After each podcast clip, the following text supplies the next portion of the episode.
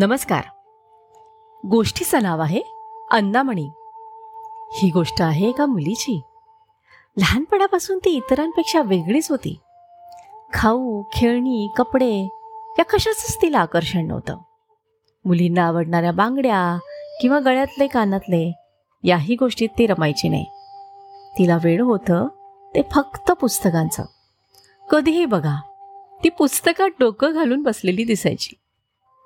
तिचं नाव अन्नामणी ही छोटी मुलगी पुढे खूप मोठी झाली.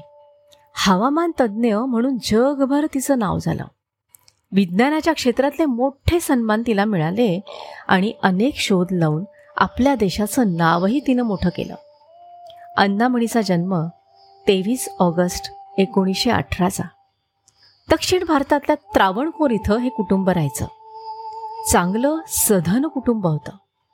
तिला एकूण सात भावंड होते. उत्तम शिक्षण संशोधन विज्ञान हे सगळे मुलांचे विषय. आणि मुलींनी मात्र लग्न करायचं आणि फक्त आदर्श गृहिणी आणि आई बनायचं. असं त्या काळात मानलं जायचं. अन्नाच्या घरीसुद्धा असंच पारंपरिक वातावरण होतं. पण तिच्यावर त्या वातावरणाचा अजिबात परिणाम झाला नाही. ती नेहमी पुस्तकांच्या जगात रमलेली असायची. आठ वर्षाची होईपर्यंत तिनं त्यांच्या गावातल्या सार्वजनिक वाचनालयातली सगळी मल्याळम आणि इंग्रजी पुस्तकं वाचून संपवली होती. तिच्या आठव्या वाढदिवसाला घरच्यांनी तिला भेट म्हणून हिऱ्याचे कानातले दिले. ते बघून अन्नाचा अगदी हिरमोड झाला. याचा मला काय उपयोग? त्यापेक्षा मला इन्सायक्लोपीडिया ब्रिटानिका द्या असं तिनं हट्ट केलं. आणि नाईलाजन का होईना पण तिच्या वडिलांनी तिला ते विश्वकोशाचे खंड आणून दिले. बरं तो काळ पारतंत्र्याचा होता. सविनय कायदेभंगाच्या चळवळीला पाठिंबा दर्शवण्यासाठी महात्मा गांधी त्रावणकोरमध्ये आले होते. त्यांनी निर्माण केलेलं सत्याग्रहाचं प्रभावी शस्त्र स्वदेशी तत्वज्ञान आणि गांधीजींचा त्रावणकोर दौरा या सगळ्याचा अन्नाच्या कोवळ्या आणि आदर्शवादी मनावर खोल ठसा उमटला गांधीजींच्या तत्वांकडे ती आकर्षित झाली. आणि राष्ट्रीय भावनेचं प्रतीक म्हणून खादी वापरायला सुरुवात केली ती अखेरपर्यंत अण्णानं खादीची सोबत सोडली नाही. याच राष्ट्रीयत्वाच्या उत्कट भावनेनं तिच्या मनामध्ये व्यक्तिगत स्वातंत्र्याची जाणीवही जागवली. तिच्या मोठ्या बहिणीची लग्न अगदी लवकर झाली होती. पण आपल्या या बहिणींचं अनुकरण न करता अण्णाने उच्च शिक्षण घेण्याचा आग्रह धरला.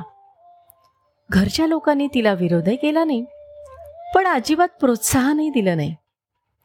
अण्णाचा कल खरं तर वैद्यकीय शिक्षणाकडे होता पण ते शक्य नाही म्हटल्यावर भौतिकशास्त्राची निवड केली आणि मद्रास प्रेसिडेन्सी कॉलेजमध्ये बी एस सीसाठी प्रवेश घेतला.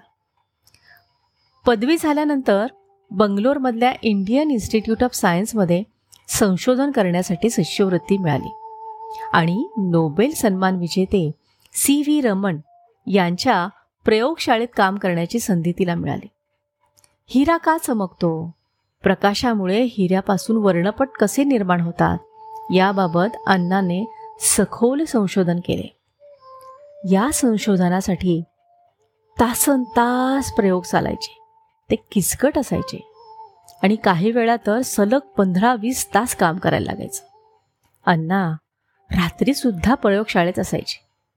एकोणीसशे बेचाळीस ते पंचेचाळीस या तीन वर्षात तिनं या संशोधनावर आधारित पाच निबंध लिहिले.